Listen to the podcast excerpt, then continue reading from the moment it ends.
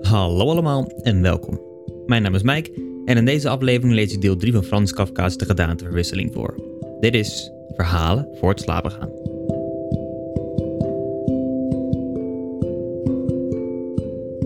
Frans Kafka heeft dus een 41-jarige leven een interessant oeuvre overgeleverd. Een groot deel is onaf en pas na zijn dood gepubliceerd. Hij heeft zijn eigen grootheid nooit echt mee mogen maken.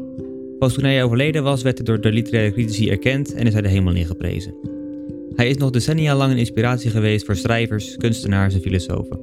Zijn bekendste werk, De Gedaanteverwisseling, heeft hij wel zelf afgeschreven. Hij publiceerde het in een tijdschrift waar het achteraf niet bijzonder veel aandacht kreeg. Nu, meer dan 100 jaar later, wordt het nog steeds gelezen. Wil je meer weten over Frans Kafka en zijn oeuvre? Dan verwijs ik je graag door naar aflevering 26 van deze podcast, waarin ik het werk introduceer. Tot nu toe hebben we gelezen hoe Gregor Samsa wakker werd in het lichaam van een enorm insect. Hoe iemand van zijn werk kwam kijken waar hij bleef en ze zo ontdekte wat hij was geworden. En we hebben gelezen hoe Gregor om leerde gaan met zijn lichaam. Hoe zijn zusje voor hem zorgde en hoe ze zijn kamer wilde verbouwen. Uiteindelijk was zijn moeder door een flauw gevallen, was Gregor uit zijn kamer gekomen en werd hij aan het eind van deel 2 door zijn vader bekogeld met appels, omdat hij dacht dat Gregor zijn moeder had aangevallen. In het derde en laatste deel lezen we hoe het met Gregor af gaat lopen. Dit is De Gedaanteverwisseling van Frans Kafka.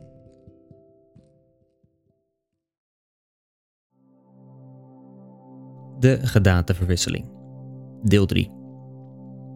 De zware verwonding van Gregor, waar hij meer dan een maand last van had, de appel bleef omdat niemand hem durfde te verwijderen als zichtbaar aandenken in zijn vlees zitten, leek zelfs zijn vader eraan herinnerd te hebben dat Gregor ondanks zijn huidige treurige en weerzinwekkende gestalte een gezinslid was, dat ze niet als een vijand mochten behandelen. Het gebod van de familieplicht eiste daarentegen weerzin onderdrukken en tolereren, niets dan tolereren.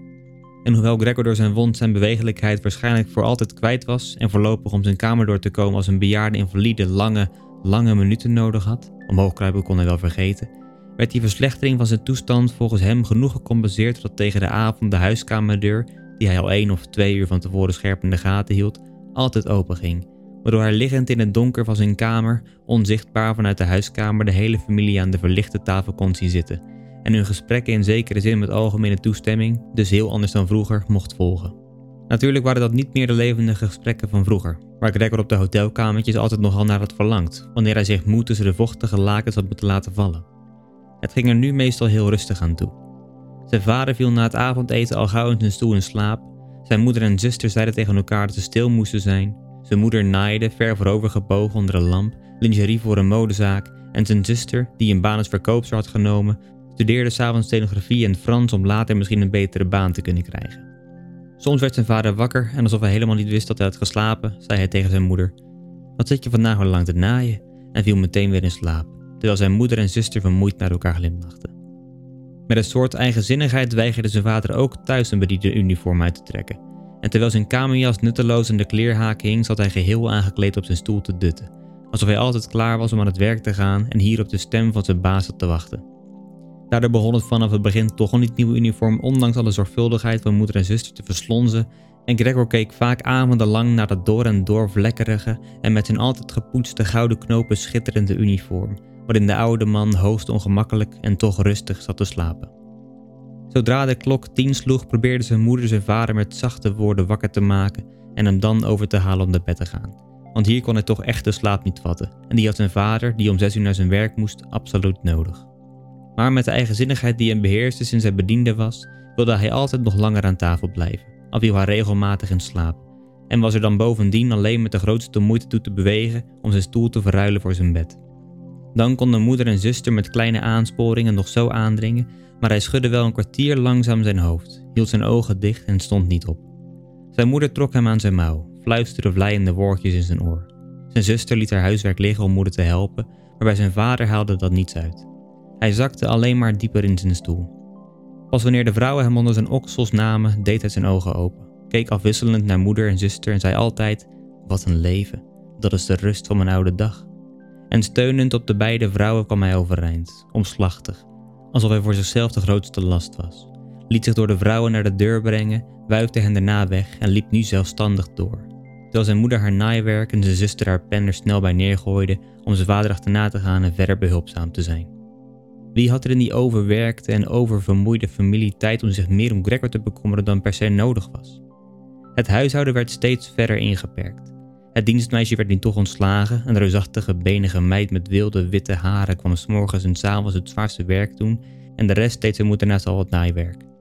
Het gebeurde zelfs dat er verscheidene familiesieraden, die zijn moeder en zijn zuster vroeger dolgelukkig bij bruiloften en partijen gedragen hadden, verkocht werden. Zoals Gregor s'avonds uit de algemene besprekingen van de gekregen prijzen opmaakte. Maar de grootste klacht was altijd dat ze niet weg konden uit deze voor de huidige omstandigheden wel erg grote woning, omdat ze niet konden voorstellen hoe Gregor verhuisd moest worden. Maar Gregor zag wel in dat niet alleen hij een verhuizing in de weg stond. Want ze hadden hem immers makkelijk in een passende kist met een paar luchtgaten kunnen vervoeren. Wat de familie vooral van een verhuizing afhield, was eerder de totale hopeloosheid en de gedachte dat ze erger dan wie dan ook in de hele kring van familie en kennissen getroffen waren door een ongeluk. Ze deden werkelijk alles wat de wereld van arme mensen vraagt. Zijn vader haalde het ontbijt voor de lagere bankemployees, zijn moeder offerde zich op voor het ondergoed van vreemde mensen en zijn zuster liep op bevel van de klanten achter de lessenaar heen en weer. Maar verder reikten de klachten van de familie waarschijnlijk niet. En de wond in zijn rug begon Gregor opnieuw pijn te doen wanneer zijn moeder en zuster terugkwamen. Nadat ze zijn vader naar bed hadden gebracht, hun werk lieten liggen, bij elkaar kropen en al wang aan wang zaten wanneer zijn moeder nu zei, wijzend naar Gregors kamer: Doe de deur daar dicht, Grete. En wanneer Gregor dan weer in het donker zat, terwijl in de kamer naast hem de vrouwen hun tranen vermengden of zelfs met droge ogen naar de tafel staarden. De nachten en dagen deed Gregor bijna geen oog dicht. Soms overwoog hij de volgende keer dat de deur open zou gaan de aangelegenheden van de familie net als vroeger weer ter hand te nemen. In zijn gedachten verschenen na lange tijd weer de baas en de procuratiehouder, de commise en de leerjongens, de huisknecht die zo traag van begrip was, twee of drie vrienden uit andere zaken, een kamermeisje uit een hotel in de provincie, een dierbare vluchtige herinnering, een cachère uit een hoedenwinkel die hij serieus maar te langzaam had geprobeerd te veroveren, en liepen allemaal vreemde en vergeten mensen doorheen. Maar in plaats van hem en zijn familie te helpen, waren ze allemaal ontoegankelijk en hij was blij wanneer ze verdwenen. Maar dan was hij weer helemaal niet in de stemming om zich zorgen te maken om zijn familie. Hij zat alleen vol woede over de slechte verzorging en dan kon hij zich niets voorstellen waar hij trek in had en maakte toch plannen om in de provisiekamer te komen en daar te halen wat hem in elk geval toekwam, al had hij geen honger. Zonder zich nu nog af te vragen waarmee ze Gregor een groot plezier kon doen, schoof zijn zuster voor ze s morgens en smiddags naar haar werk ging met haar voet haastig een of ander gerecht Gregors kamer in, om het s'avonds, onverschillig of het eten opgegeten was of, zoals meestal, niet eens aangeraakt, met een zwaai van de bezem weg te vegen. Het opruimen van de kamer, dat ze nu altijd s'avonds deed, kon echt niet sneller. Er liepen smerige strepen over de muren, hier en daar lagen wolken stof en hopen rommel. In het begin ging Gregor bij de komst van zijn zuster in de betreffende hoek staan om haar door die opstelling in zekere zin een verwijt te maken. Maar hij had er wel weken kunnen blijven staan zonder dat zijn zuster er maar iets van aantrok. Ze zag het vel net zo goed als hij, maar had gewoon besloten het te laten liggen. Daarbij zorgde ze met een voor haar volkomen nieuwe gevoeligheid, die overgeslagen was op de hele familie, dat het opruimen van Gregors kamer haar taak bleef. Op een keer had zijn moeder Gregors kamer een grote beurt gegeven, wat alleen gelukt was met een paar emmers water. Al die nattigheid was overigens ook beledigend voor Gregor en hij lag breed uit, verbitterd en onbeweeglijk op de canapé. Maar de straf voor zijn moeder bleef niet uit. Want nauwelijks had zijn zuster s'avonds de verandering in Gregors kamer opgemerkt, of ze rende diep beledigd naar de huiskamer en kreeg ondanks de bezwerend geheven handen van zijn moeder een huilbui. Waarbij zijn ouders, vader was natuurlijk opgeschrokken uit zijn stoel, eerst verbaasd en hulpeloos toekeken tot zij ook in de beweging kwamen. Tot zijn vader rechts zijn moeder verweet dat ze het schoonmaken van Gregors kamer niet aan zijn zuster overliet. En links tegen zijn zuster schreeuwde dat ze Gregors kamer nooit meer schoon mocht maken terwijl zijn moeder zijn vader, die buiten zichzelf was van opwinding, de slaapkamer in probeerde te trekken en zijn zuster schokschouderend van het snikken met haar vuistjes de tafel bewerkte. En Gregor van woede luid siste dat niemand op het idee kwam de deur dicht te doen om hem die aanblik en het lawaai te besparen. Maar zelfs als zijn zuster moe was van haar werk in de winkel en geen zin meer had om net als vroeger voor Gregor te zorgen, had zijn moeder haar toch niet horen te vervangen en Gregor had niet verwaarloosd hoeven te worden. Want nu was de meid er die oude weduwe, die in haar leven waarschijnlijk dankzij haar sterke botten het ergste had doorstaan, voelde geen echte afkeer van Gregor. Zonder ook maar een beetje nieuwsgierig te zijn, had ze toevallig een keer de deur van Gregors kamer open gedaan en was bij de aanblik van Gregor, die voorkomen verrast heen en weer begon te rennen, ondanks dat niemand hem achterna zat, verbaasd blijven staan met haar handen in haar schoot gevouwen. Sindsdien liet ze niet naast morgens en s avonds telkens heel even de deur open te doen om bij Gregor binnen te kijken. In het begin riep ze hem ook bij zich met woorden die ze zelf waarschijnlijk vriendelijk vond, zoals: Kom eens hier, ouwe mestkever, of Moet je die ouwe mestkever zien? Op zulke uitlatingen reageerde Gregor niet, maar bleef onbewegelijk op zijn plaats zitten, alsof de deur helemaal niet open gegaan was. Hadden ze die meid, in plaats van toe te staan dat ze hem zomaar stoorde als ze daar zin in had, maar opdracht gegeven om elke dag zijn kamer schoon te maken? Op een ochtend, de regen plenste tegen de ruiten, misschien al een teken van de komende lente, was Gregor, toen de meid weer haar opmerkingen begon te maken, zo verbitterd dat hij als bij een aanval, maar dan langzaam en zwakjes, zich tegen haar keerde. Maar in plaats van dat de meid bang werd, hief ze alleen maar een bij de deur staande stoel hoog op en zoals ze daar met wijd open mond stond, was duidelijk wat ze van plan was. Haar mond pas dicht doen als de stoel in haar hand op Gregors rug neergeslagen was. Dus verder gaat het niet? vroeg ze, toen Gregor zich weer omdraaide, en ze zette de stoel rustig terug in de hoek. Gregor at nu bijna niets meer. Alleen wanneer hij toevallig langs het klaargemaakte eten kwam, nam hij voor de grap een hapje in zijn bek, hield het daar urenlang en spuwde het daarna meestal weer uit. Eerst dacht hij dat het de treurnis over de toestand van zijn kamer was die hem van eten afhield, maar juist met de verandering in zijn kamer had hij zich al heel gauw verzoend. Ze hadden er een gewoonte van gemaakt om dingen die ze nergens anders kwijt konden in deze kamer te zetten. En zulke dingen waren er nu veel, doordat ze een kamer van het huis verhuurd hadden aan drie onderhuurders. Die ernstige heren, alle drie hadden ze een volle baard, zoals Gregor een paar keer door een kier van de deur vaststelde, waren pijnlijk netjes. Niet alleen in een kamer, maar nu ze hier eenmaal onderhuurder waren, in het hele huishouden, dus vooral in de keuken. Ze konden niet tegen onnodige en zeker niet tegen smerige rommel. Bovendien hadden ze grotendeels hun eigen meubels meegebracht. Daardoor waren veel dingen overbodig geworden, die wel niet verkoopbaar waren, maar die ook niet weggegooid mochten worden.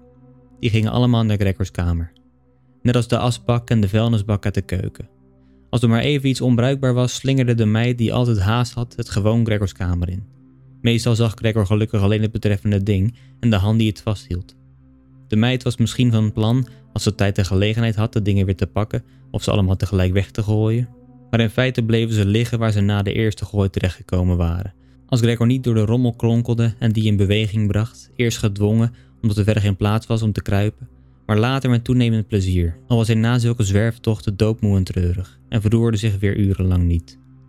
Omdat de onderhuurders soms ook s'avonds in de gemeenschappelijke huiskamer aten, bleef de deur van de huiskamer sommige avonden dicht. Maar Gregor hoefde niet zo nodig de deur open te doen, want veel avonden dat de deur open stond had hij de gelegenheid niet gebruikt maar was zonder dat de familie het merkte in de donkerste hoek van zijn kamer blijven liggen. Maar één keer had de meid de deur naar de huiskamer een beetje opengelaten en hij bleef zo openstaan, ook toen de onderhuurders s'avonds binnenkwamen en het licht aanging. Ze gingen boven aan de tafel zitten, waar vroeger vader, moeder en Gregor hadden gezeten, vouwden hun servet uit en pakten hun mes en vork. Meteen verscheen zijn moeder in de deuropening met een schaal vlees en vlak achter haar zijn zuster met een schaal vol aardappels. Er kwam veel damp van het eten de onderhuurders bogen zich over de voor hen neergezette schalen alsof ze er voor het eten van wilden proeven. En inderdaad sneed degene die in het midden zat en die de andere als een autoriteit leken te zien, een stuk vlees op de schaal af, blijkbaar om vast te stellen of het mals genoeg was en of het niet naar de keuken teruggestuurd moest worden. Hij was tevreden en moeder en zuster, die gespannen hadden toegekeken, begonnen opgelucht te glimlachen. De familie zelf at in de keuken. Toch kwam zijn vader voor hij naar de keuken ging deze kamer binnen en maakte met één enkele buiging en zijn pet in de hand en ronde om de tafel. De onderhuurders stonden tegelijk op en mompelden iets in hun baard. Toen ze alleen waren, aten ze bijna helemaal zwijgend. Gregor vond het vreemd dat hij boven alle soorten eetgeluiden uit telkens weer een kauwende tanden hoorde. Alsof Gregor gedemonstreerd moest worden dat je tanden nodig had om te eten. En dat je ook met de mooiste tandenloze kaken niets beginnen kon. Ik heb trek, zei Gregor bezorgd tegen zichzelf. Maar niet in die dingen. Die onderhuurden zitten te smullen en ik kom om van de honger. Juist die avond Gregor kon zich niet herinneren hem al die tijd gehoord te hebben, klonk de viool uit de keuken. De onderhuurders waren al klaar met hun avondeten, de middels had een krant gepakt, de twee anderen een stuk gegeven en nu zaten ze achterover geleund te lezen en te roken. Toen de viool begon te spelen trok dat hun aandacht. Ze stonden op en liepen op hun tenen naar de deur van de hal, waar ze op een kluitje bleven staan. In de keuken moesten ze hen gehoord hebben, want zijn vader riep: Vinden de heren het spel misschien vervelend? Dan kan het meteen ophouden. Integendeel, zei de middelste. Misschien wil uw dochter bij ons binnenkomen om hier in de kamer te spelen, wat toch veel gemakkelijker en gezelliger is. Oh, graag, riep zijn vader, alsof hij de violist was. De heren gingen de kamer weer in en wachten af.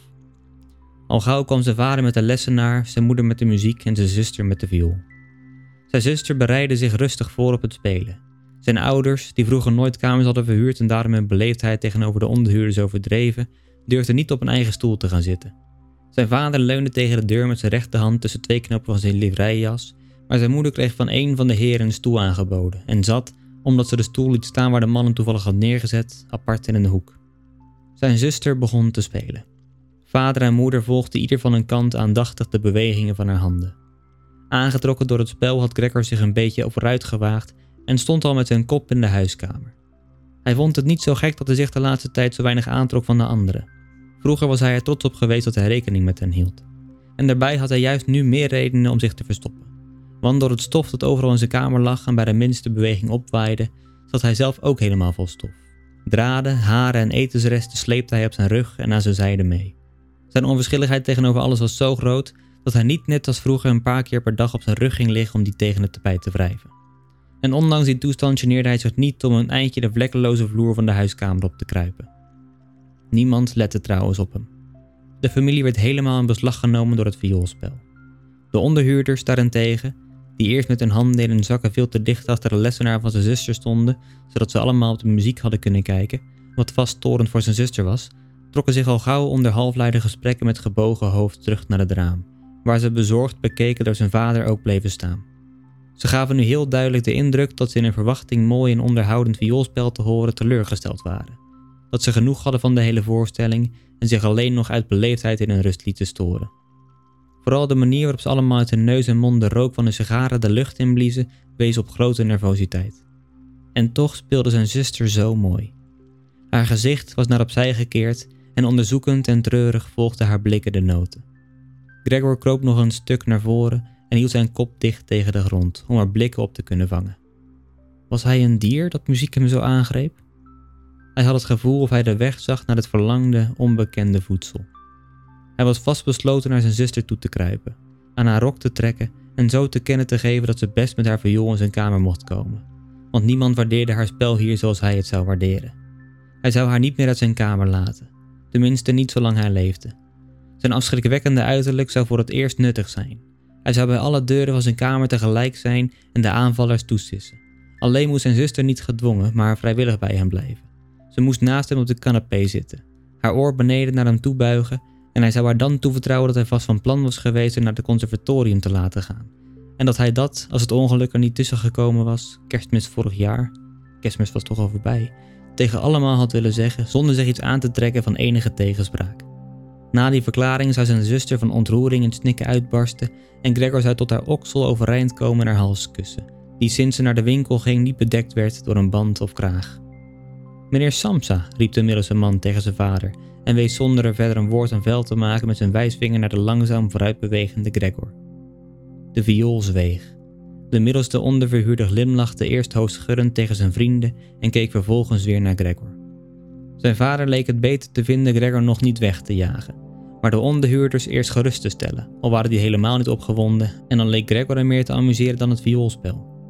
Hij rende op en af en probeerde hem met zijn armen wijd naar een kamer te duwen en tegelijkertijd met zijn lichaam het zicht op Gregor te versperren. Ze werden nu echter een beetje boos en het was niet duidelijk of dat over het gedrag van zijn vader was of over het nu opkomende besef dat ze zonder het te weten een buurman als Gregor hadden gehad. Ze vroegen zijn vader om uitleg, hieven hun armen, trokken onrustig aan hun baard en gingen maar langzaam terug naar hun kamer. Intussen had zijn zuster het isolement waarin ze na het plotseling afgebroken spel was terechtgekomen overwonnen. Ze had, nadat ze de viool en de strijkstok een tijd in haar losjes hangende handen had gehouden, en alsof ze nog speelde naar de noten had gekeken, ineens moed gevat, het instrument op de schoot gelegd van haar moeder die hijgend met zwoegende longen nog op haar stoel zat, en was naar de kamer ernaast gerend, waar de onderhuurders door zijn opdringende vader al dichterbij waren. Hij zag hoe onder de geoefende handen van zijn zuster de dekens en kussens op de bedden de lucht in vlogen en netjes neerkwamen. Nog voor de heren de kamer hadden bereikt, was ze klaar met het opmaken van de bedden en sloop de kamer uit. Zijn vader liet zich blijkbaar weer zo meeslepen door zijn eigenzinnigheid dat hij al het respect vergat dat hij zijn huurders altijd nog verschuldigd was. Hij bleef maar aandringen, tot inmiddels een man in de deuropening van zijn kamer donderend op de grond stampte en zijn vader zo tot staan bracht. Hierbij verklaar ik, zei hij terwijl hij zijn hand hief en met zijn blikken ook de moeder en de zuster zocht, dat ik gezien de weerzinwekkende toestand in dit huis en deze familie, daarbij spuwde hij gedecideerd op de grond, mijn kamer met onmiddellijke ingang opzeg. Ik ga natuurlijk voor de dagen dat ik hier gewoond heb absoluut niets betalen. Maar ik zal er nog over denken of ik nog met, gelooft u me maar, heel makkelijk te rechtvaardige vorderingen kom. Hij zweeg en keek recht voor zich uit, alsof hij iets verwachtte. Inderdaad vielen zijn twee vrienden hem meteen bij met de woorden: Wij zeggen ook met onmiddellijke ingang op. Daarop pakte hij de deurkruk en sloeg de deur met een knal dicht. Zijn vader wankelde met tastende handen naar zijn stoel en liet zich erin vallen. Het zag eruit of hij zich neervleide voor zijn gewone avonddutje, maar het sterke knikken van zijn wankelende hoofd liet zien dat hij echt niet sliep. Gregor lag de hele tijd stil op de plek waar de onderhuurders hem hadden betrapt. De teleurstelling over het mislukken van zijn plan, maar misschien ook de door het vele hongerlijden veroorzaakte zwakte, maakte het hem onmogelijk om zich te bewegen. Hij wist vrij zeker dat hem een algemene ineenstorting boven het hoofd hing en wachtte af. Hij schrok niet eens van de viool, die onder de bevende vingers van zijn moeder van haar schoot viel en een galmende toon voortbracht. Lieve pa en ma, zei zijn zuster en sloeg bij wijze van inleiding met haar hand op tafel. Zo gaat het niet langer. Misschien zien jullie dat niet in, maar ik wel. Ik wil voor dat ondie niet de naam van mijn broer uitspreken en daarom zeg ik alleen maar: we moeten er vanaf zien te komen. We hebben onze uiterste best gedaan om het te verzorgen en te tolereren en ik denk dat niemand ons ook maar iets kan verwijten. Ze heeft het grootste gelijk van de wereld, zei zijn vader voor zich uit. Zijn moeder, die nog altijd niet op adem kon komen, begon met haar hand voor haar mond en een waanzinnige uitdrukking in haar ogen dof te hoesten. Zijn zuster rende naar zijn moeder en legde haar hand op haar voorhoofd. Zijn vader leek door de woorden van zijn zuster op bepaalde ideeën gekomen te zijn, was rechtop gaan zitten, speelde met zijn dienstpet tussen de borden die na het avondeten van de onderhuurders nog op tafel stonden en keek af en toe naar de stille Gregor. We moeten er vanaf zien te komen, zei zijn zuster nu alleen tegen zijn vader, want zijn moeder hoorde door haar hoesten niets. Jullie gaan er allebei nog aan kapot, dat zie ik aankomen. Als je zo hard moet werken als wij allemaal, kun je die eeuwige ellende thuis er niet nog eens bij hebben. Ik kan het ook niet meer. En ze begon zo hevig te snikken dat haar tranen op het gezicht van zijn moeder drupten, waar ze die met werktuigelijke handbewegingen afveegde. Kind, zei zijn vader medelijdend en met opvallend veel begrip. Maar wat doen we eraan? Zijn zuster haalde alleen maar haar schouders op, in een radeloosheid die haar nu tijdens het huilen had overvallen, terwijl ze zich vroeger zo zeker had gevoeld. Kon hij ons maar verstaan, zei zijn vader al vragend. Zijn zuster schudde onder het huilen heftig met haar hand om aan te geven dat hij dat niet hoefde te denken. Kon hij ons maar verstaan, herhaalde zijn vader, terwijl hij door zijn ogen dicht te doen de overtuiging van zijn zuster dat dat uitgesloten was in zich opnam. Dan konden we misschien een afspraak met hem maken. Maar zo. Het moet weg, riep zijn zuster. Dat is de enige manier, vader. Je moet gewoon proberen te vergeten dat het Gregor is. Dat we dat zo lang gedacht hebben, dat is eigenlijk ons ongeluk. Maar hoe kan Gregor het zijn? Als Gregor het was, had hij al lang ingezien dat samenleven van mensen met zo'n dier niet mogelijk is. En dan was hij vrijwillig weggegaan. Dan hadden we geen broer meer, maar we konden verder leven en zijn herinneringen in ere houden. Maar zo achtervolgt dat dier ons. Het verjaagt de onderhuurders, wil blijkbaar het hele huis overnemen en ons op straat laten overnachten. Moet je kijken, vader, schreeuwde ze plotseling. Hij begint alweer. En met een voor Gregor volkomen onbegrijpelijke schrik liep ze zelfs bij zijn moeder weg, stootte zich letterlijk van haar stoel af, alsof ze liever haar moeder opofferde dan in Gregors buurt te blijven. En rende achter zijn vader, die, alleen geschrokken van haar gedrag, ook opstond en zijn armen bij wijze van bescherming half voor zijn zuster ophield. Maar Gregor kwam helemaal niet op het idee om iemand bang te maken, en zeker zijn zuster niet. Hij was alleen maar begonnen zich om te draaien om terug te kruipen naar zijn kamer Alleen zag dat er wel opvallend uit, want door zijn ziekelijke toestand moest hij bij de moeilijke draaiingen helpen met zijn kop, die hij telkens ophief en tegen de grond sloeg. Hij hield in en keek om zich heen. Ze leken zijn goede bedoelingen te begrijpen. De schrik duurde niet lang. Nu keken ze allemaal zwijgend en treurig aan. Zijn moeder lag met haar benen uitgestrekt en tegen elkaar gedrukt in haar stoel en haar ogen vielen van uitputting bijna dicht. Zijn vader en zijn zuster zaten naast elkaar en zijn zuster had haar arm om zijn vaders nek geslagen. Nu mag ik me misschien wel omdraaien, dacht Gregor, en hij ging verder met zijn werk. Hij kon het snijven van inspanning niet onderdrukken en moest ook af en toe uitrusten. Verder drong er ook niemand aan en alles werd aan hemzelf overgelaten. Toen hij de draaiing had gemaakt, begon hij meteen rechtuit terug te kruipen. Hij was verbaasd over de grote afstand die hem van zijn kamer scheidde en begreep helemaal niet hoe hij gezien zijn zwakte dezelfde weg kort geleden bijna ongemerkt had afgelegd. Terwijl hij zich voortdurend alleen op snel kruipen concentreerde, lette hij nauwelijks op storende woorden of uitroepen van zijn familie. Pas toen hij al aan de deuropening was, draaide hij zijn kop. Niet helemaal, want hij voelde zijn nek stijf worden, maar hij zag nog wel dat er achter hem niets veranderd was. Alleen zijn zuster was opgestaan. Zijn laatste blik viel op zijn moeder, die nu helemaal in slaap gevallen was. Nauwelijks was hij in zijn kamer of de deur werd haastig dichtgedrukt, vergrendeld en op slot gedaan. Van het plotselinge lawaai achter zich schrok Gregor zo dat zijn pootjes knikten. Het was zijn zuster die zo'n haast had gehad. Ze had al klaargestaan om te wachten, lichtvoetig was ze vervolgens naar voren gesprongen. Gregor had er helemaal niet aan horen komen en een eindelijk riep ze naar zijn ouders, terwijl ze de sleutel in het slot omdraaide. Wat nu? vroeg Gregor zich af, terwijl hij rondkeek in het donker. Hij kwam al gauw tot de ontdekking dat hij zich helemaal niet meer bewegen kon. Hij was daar niet verbaasd over. Het leek eerder onnatuurlijk dat hij zich tot nu toe op die dunne bootjes echt had kunnen voortbewegen. Verder voelde hij zich redelijk goed.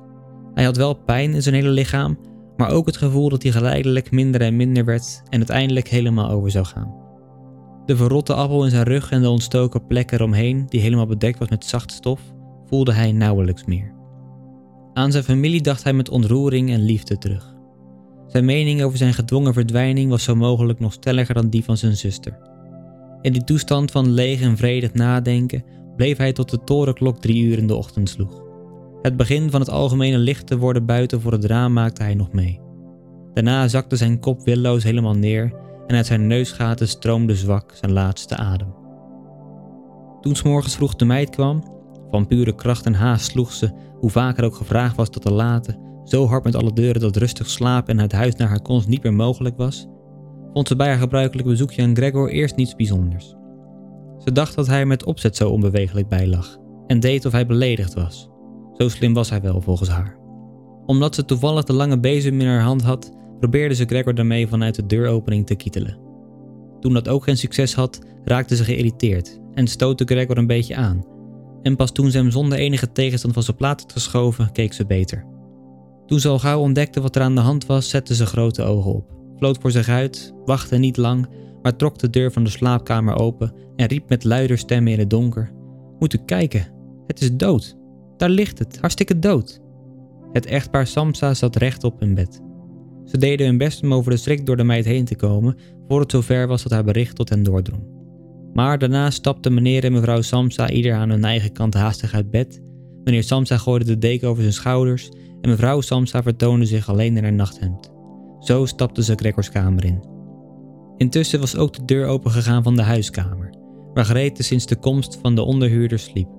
Ze was helemaal aangekleed, alsof ze geen oog had dichtgedaan, en ook haar bleke gezicht leek dat te bewijzen. Dood? zei mevrouw Samsa terwijl ze vragend naar de meid keek, al kon ze toch alles zelf onderzoeken en ook zonder onderzoek zien. Volgens mij wel, zei de meid, en om dat te bewijzen duwde ze Gregors lijk met de bezem nog een heel eind opzij. Mevrouw Samsa maakte een beweging alsof ze de bezem tegen wilde houden, maar deed dat niet. Nou, zei meneer Samsa, nu mogen we God wel danken.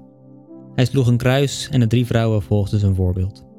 Grete, die geen oog afhield van het lijk, zei: Moet je zien hoe mager hij was. Hij had ook al zo lang niets gegeten. Zoals het eten de kamer inging, zo kwam het er ook weer uit. Gregors lijf was inderdaad volkomen plat en droog. Ze zagen dat eigenlijk nu pas, nu het niet meer op zijn pootje stond en er verder ook niets de blik afleidde. Kom even bij ons, Grete, zei mevrouw Samsa met een weemoedige glimlach. En Grete liep, niet zonder om te kijken naar het lijk, achter haar ouders naar de slaapkamer. De meid sloot de deur en deed het raam helemaal open. Ondanks de vroege ochtend zat er al wat lauwte in de frisse lucht. Het was ook al eind maart. Uit hun kamer stapten de drie onderhuurders en keken verbaasd waar het ontbijt bleef. Ze waren vergeten. Waar blijft het ontbijt? vroeg de middelste knorrig aan de meid. Maar die hield haar vinger op haar lippen en gebaarde de heren vervolgens haastig en zwijgend om naar Gregors kamer te komen. Ze kwamen ook en stonden vervolgens in de nu al klaarlichte kamer met hun handen in de zakken van hun wat versleten jasjes rond Gregors lijk. Toen ging de deur van de slaapkamer open en meneer Samsa verscheen in zijn livrei met aan zijn ene arm zijn vrouw en aan de andere zijn dochter. Ze hadden allemaal een wat beheld gezicht. Grete drukte af en toe haar gezicht tegen haar vaders arm. Gaat u direct mijn huis uit, zei meneer Samsa en hij wees naar de deur zonder de vrouwen los te laten.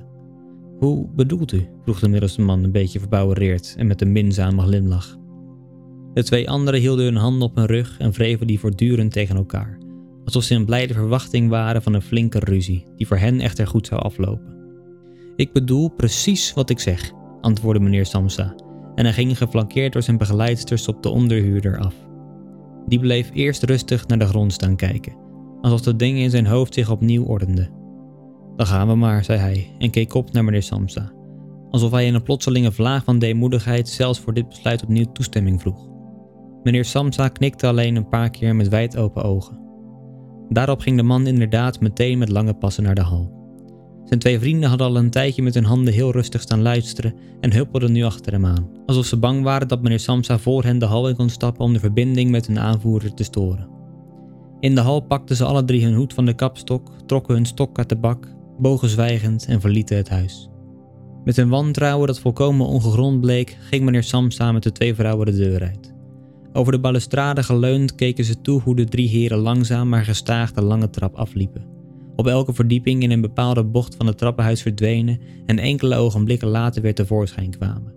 Hoe lager ze kwamen, hoe minder belangstelling de familie Samsa voor hen had. En toen de slagersjongen hen dat tegemoet kwam en vervolgens met zijn mand op zijn hoofd in een trotse houding oversteeg, ging meneer Samsa met de vrouwen gauw weg bij de balustrade en allemaal gingen ze klaarblijkelijk opgelucht hun huis weer in. Ze besloten de dag te gebruiken om uit te rusten en te gaan wandelen. Ze verdienden de werkonderbreking niet alleen, maar hadden die ook echt nodig. En daarom gingen ze aan tafel zitten om drie excuusbrieven te schrijven. Meneer Samsa aan zijn directie, mevrouw Samsa aan haar opdrachtgever en Grete aan haar chef. Tijdens het schrijven kwam de meid binnen om te zeggen dat ze wegging, want haar ochtendwerk was klaar. De drie schrijvers knikten eerst, alleen zonder op te kijken, en pas toen de meid nog steeds weg wilde, keken ze geërgerd op. Ja? vroeg meneer Samsa. De meid stond glimlachend in de deuropening, alsof ze de families iets heel gelukkigs te vertellen had, maar dat alleen zou doen als het uitdrukkelijk werd gevraagd.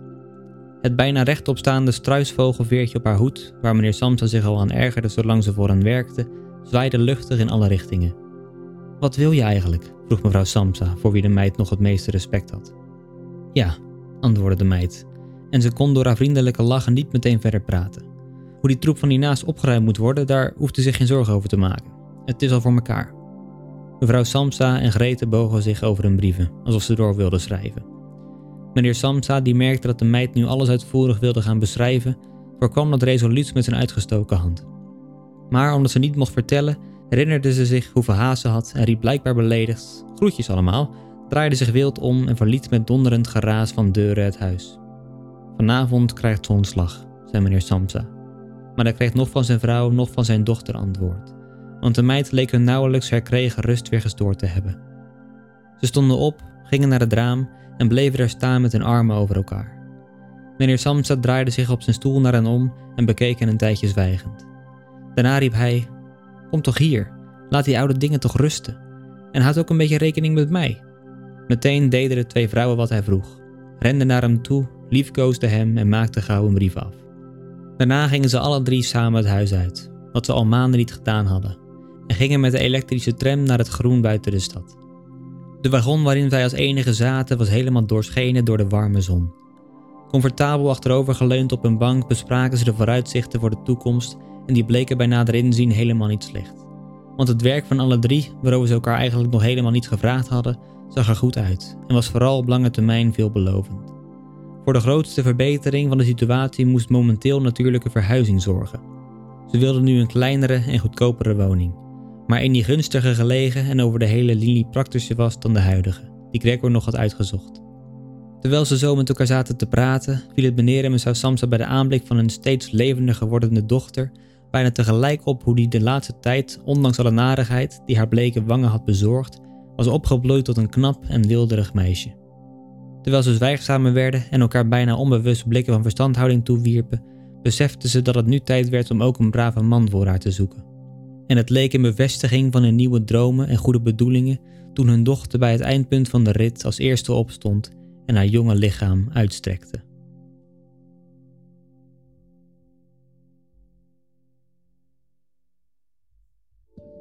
Dat was de gedaanteverwisseling. In dit derde en laatste deel lezen we eigenlijk hoe Gregor steeds verder wegzakt en uiteindelijk overlijdt. Gregor blijkt steeds minder te eten en een stuk zwakker te worden. Ook wordt zijn kamer bijna niet meer schoongemaakt en zwemt hij als het ware in een zee van vuil en objecten die het huis niet meer nodig heeft. Zo wordt Gregor ook steeds meer vergeten en komt hij tussen het vuil te liggen. Ook komen er drie studenten wonen bij de familie Samsa, zodat ze nog wat extra geld kunnen verdienen. Deze jongens nemen ze goed als het hele huis over, aangezien meneer en mevrouw Samsa zich bijna als slaven voor hen gedragen. Wanneer ze achter het bestaan van Gregor komen, worden ze boos en zeggen ze te vertrekken zonder te betalen. Dan komt de familie met de conclusie dat ze van Gregor af moeten, omdat hij natuurlijk al lang de echte Gregor niet meer is en omdat ze last van hem hebben. Ze kunnen niets meer voor hem betekenen en hij niets voor hen. Ze zijn beter af zonder hem. Niet veel later overlijdt Gregor. En dan gebeurt er iets interessants. Het gebeurt vaker dat een hoofdpersonage sterft in een verhaal, maar meestal stopt het verhaal ook op dat moment. Bij de gedaanteverwisseling is dat anders. Het verhaal gaat door. We zien hoe de drie studenten het pand verlaten en hoe de familie Samsa op het overlijden reageert. Ze vertrekken uit het huis en zeggen geen woord meer over Gregor. Ze hebben alleen nog oog voor een dochter, waarvan ze ineens zien dat ze een volwaardige vrouw is geworden. Gregor bestaat dus al niet meer, ondanks dat hij het hoofdpersonage van het verhaal was. Gregor raakt tijdens het verhaal steeds meer vervreemd van zijn familie, maar op het eind zoekt zelfs de vertelinstantie een ander perspectief en is de vervreemding compleet. Gregor is niet meer wat hij ooit was. Voor mij is de gedaantewisseling dus een verhaal over vervreemding, maar ook over de vraag of je nog van iets kunt houden als het niet meer is zoals het ooit is geweest. Wij weten immers dat Gregor nog gewoon Gregor was, ondanks dat hij in het lichaam van een insect zat. Maar uiteindelijk wil zijn familie van hem af, omdat ze zeker denken te weten dat het Gregor niet meer is. Misschien kunnen we dus alleen maar van het dingen houden als ze zijn zoals we ze kennen, en niet als ze veranderen. Maar dat zou toch eigenlijk best verdrietig zijn. Ik wil jullie hartstikke bedanken voor het luisteren naar deze podcast. Voor achter de schermen, updates, vragen of opmerkingen kun je me vinden op Instagram of Facebook onder de naam Verhalen voor het slapen gaan. En dan zie, slash hoor ik jullie volgende week. Voor nu, goede nacht, slaap zacht.